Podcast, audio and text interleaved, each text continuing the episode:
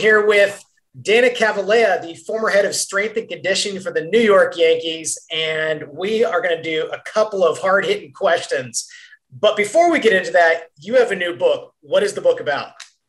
The book is called Habits of a Champion Team. So it's really a, it's a book about high performance teamwork, how to work together, but most importantly, how to lead a team by first being a stronger you, right? So it's if you're if you don't have the strength and you don't have the power and you don't have the mindset to lead, how are you going to lead a team? So that's all right. Well, let's get straight into that, which was the topic of my email to you, which was like, how do you know when to push an athlete and when to pull back with that athlete in terms of coaching? How do you how do you know when to recognize, hey, listen, suck it up, you need to keep, keep on pushing versus okay, chill out, you actually do need to rest. Yeah. Well, you know, the longer you work with an athlete, you start to read their body language, you start to understand what it is that they're putting out there. That's why I always say to everybody, listen, you should have a coach. You got to have a coach in your corner. So you can have a skill coach, you could have a business coach, you could have a coach that's there just to motivate you, whatever it is, but have somebody or some bodies there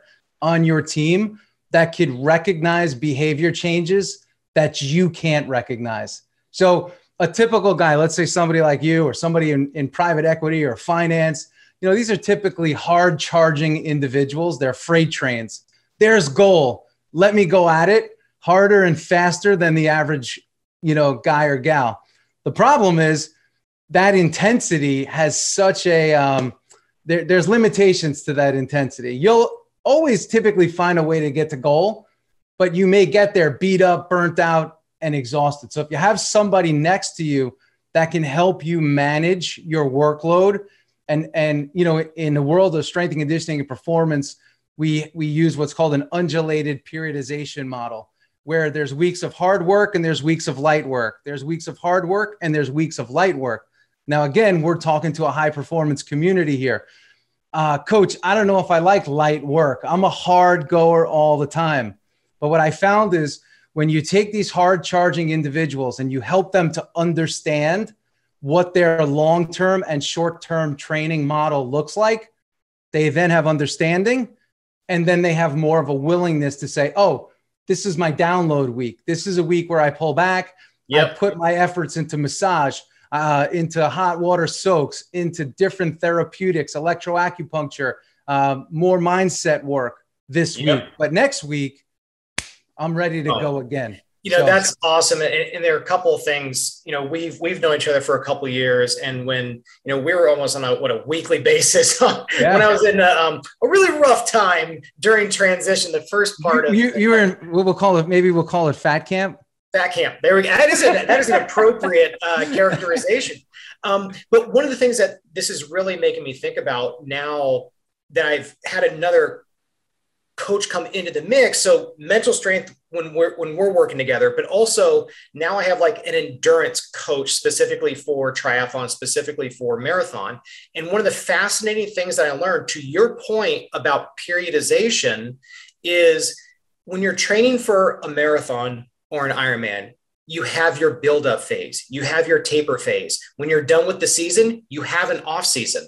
Now, one of the things that directly makes me think about for our business and the other firms out there in the m&a community the private equity firm is what periodization have you built in so that the team sees something besides christmas as a, a time of rest? Yeah. You know, what what are these other times that we can build into the calendar so the team knows hey we got to sprint for this amount of weeks to get to this. And then our big race is whatever this deal is yeah. Well, the truth, well, the truth is this, you know, most people in those communities, in the deal making community, private equity, whatever, venture, whatever it may be, right? Because I, that's, that's who I work a lot with is teaching them how to develop habits and routines and how to balance and create a schedule. So your year is pretty much, we, we have a good idea as to what our year is going to look like.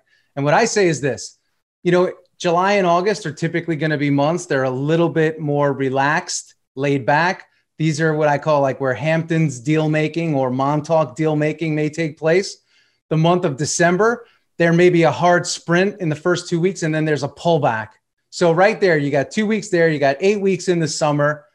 And you have to find these spots throughout the year where you could have what I call micro off seasons. So in sports, we have in season, first we have preseason, then we have in season, then we have off season, and then we have our training season. So at the end of the day, how can you use an overlay of a sports model and put it into your business model? So you're not sprinting all the time and saying, I'm burnt out, I'm fatigued, I need some kind of an upper to get myself going. And then I can't sleep at night. So I need something to bring me back down. And CBD is just not doing it. So we have to find a way to you to look at our year strategically and say, hey, when I'm in when I'm around a deal, this is typically where I'm at around a deal.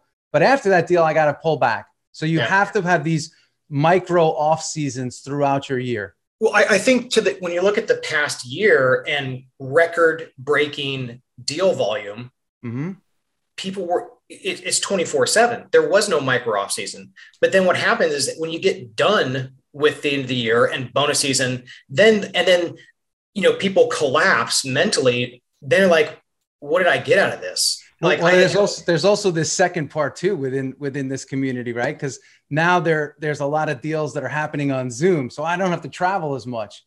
But there's a lot more digital engagement, and I think a lot of individuals are saying, "Well, I don't have to travel, so I don't have that fatigue on me." But they've actually added a different kind of mental fatigue by being on Zoom and go rolling from one meeting to the next to the next to the next.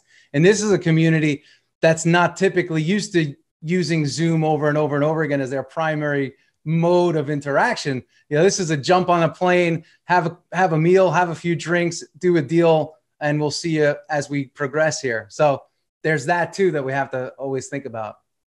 So We've covered some very important ground in some very short time, and this is exactly what I wanted to dive into. but if you want more, there is a book that you can take a look at. If you wouldn't mind putting it up again, just so everyone can see it. Here we go. All right, Habits to the Champion. Check it out. Dana Cavalea. Awesome cool. to see you. Thanks, Appreciate Jordan. Everything.